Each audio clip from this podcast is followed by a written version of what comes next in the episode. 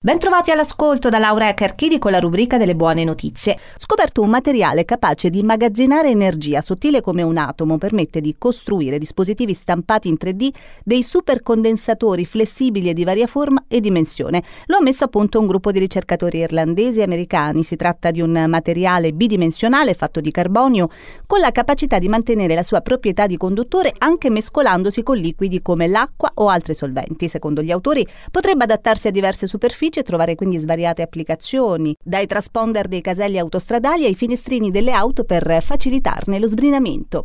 Il diabete di tipo 2 si può sconfiggere, basta perdere peso e non riguadagnarlo. Lo dimostra un nuovo studio su oltre 300 pazienti presentato al congresso dell'Associazione Americana di Dietologia, che conferma la relazione tra peso e scomparsa della malattia. Il diabete di tipo 2, spiegano gli esperti, è dunque una condizione reversibile e la remissione può essere ottenuta e mantenuta. Scoperti i neuroni specchio delle emozioni si trovano nella corteccia cingolata del cervello e si attivano sia quando si prova dolore sia quando si osserva il dolore altrui, individuati nei ratti a 23 anni dalla scoperta tutta italiana dei neuroni specchio di movimenti a 4 da quella dei neuroni che aiutano a prevedere le azioni altrui, potrebbero essere presenti anche nell'uomo, risultando cruciali per comprendere i meccanismi dell'empatia che si inceppano in diverse malattie psichiatriche. Ed è tutto, grazie per l'ascolto.